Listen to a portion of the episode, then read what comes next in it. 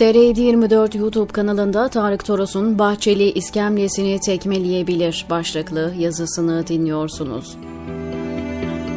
Seçim normal vakitte olursa Haziran 2023'te. 17 ay var. Erken seçim isteyenler ne kadar farkında bilmiyorum. Seçim satımı haline girmişiz zaten. Muhalefetin demesiyle değil, AKP ve MHP istemedikçe seçim olmaz. Devlet Bahçeli 2002 yılında hükümet ortağı olmasına rağmen sandalyesini tekmeledi ve normal vaktinden bir buçuk yıl önce ülkeyi seçime götürdü. Tüm koalisyon ortaklarıyla birlikte barajın altında kaldı. DYP stratejik noktalarda doğru adayları gösterse barajı aşabilir bildirdi. Tansu Çiller yanıltıldı, yapamadı. Cem Uzan fenomeni çıktı ortaya. Genç Parti %7.25 oyla DYP ve MHP'nin barajın altında kalmasında müthiş etkili oldu. ANAP %5, Saadet %2, Ecevit'in DSP'si %1 oy aldı. Tarihi bir seçimdir 2002 seçimleri. İktidar AKP ve Erdoğan'a altın tepsi içinde sunuldu. Bunu kendileri de beklemiyordu. Bugüne kadar bu konuda konuşmayan Devlet Bahçeli, dün MHP grup toplantısında dedi ki, 4 Temmuz 2002'de koalisyonun genel başkanları olarak bir toplantı yapmıştık. Ekonomiden sorumlu Kemal Derviş de katılmıştı. Bu kiralık batı komiseri defalarca siyasi belirsizlikten bahsetmişti. Mütakiben merhum Ecevit'in koltuğundan inmesini sağlayacak koalisyon hükümetini dağıtacaktı.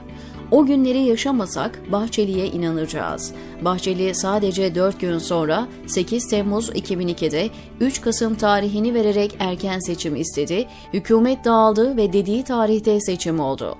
Olayı Derviş'e bağlayarak Kemal Derviş'in yetiştirmeleri CHP'de köşe başlarını tutmuştur, diyor.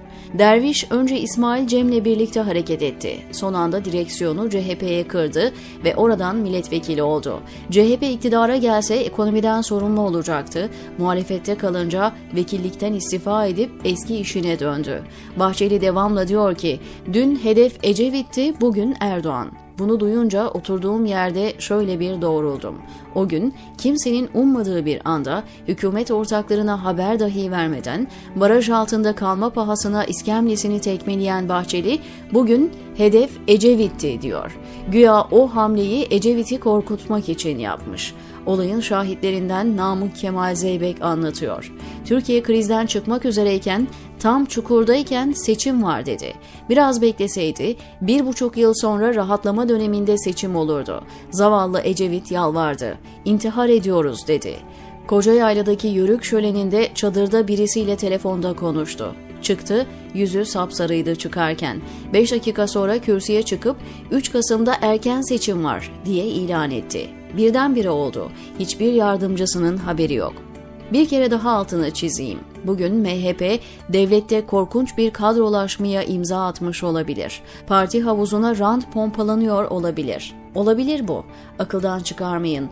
Dün nasıl her şeyi sıfırlama pahasına iskemlesini tekmelediyse bugün de gözünü kırpmadan bunu yapacak motivasyonu bulabilir. 2002'de yaptığını anlam verememiştik. 2022'de anlamlandırmak zor olmayacak, diyor Tarık Toros, TR724'deki köşesinde.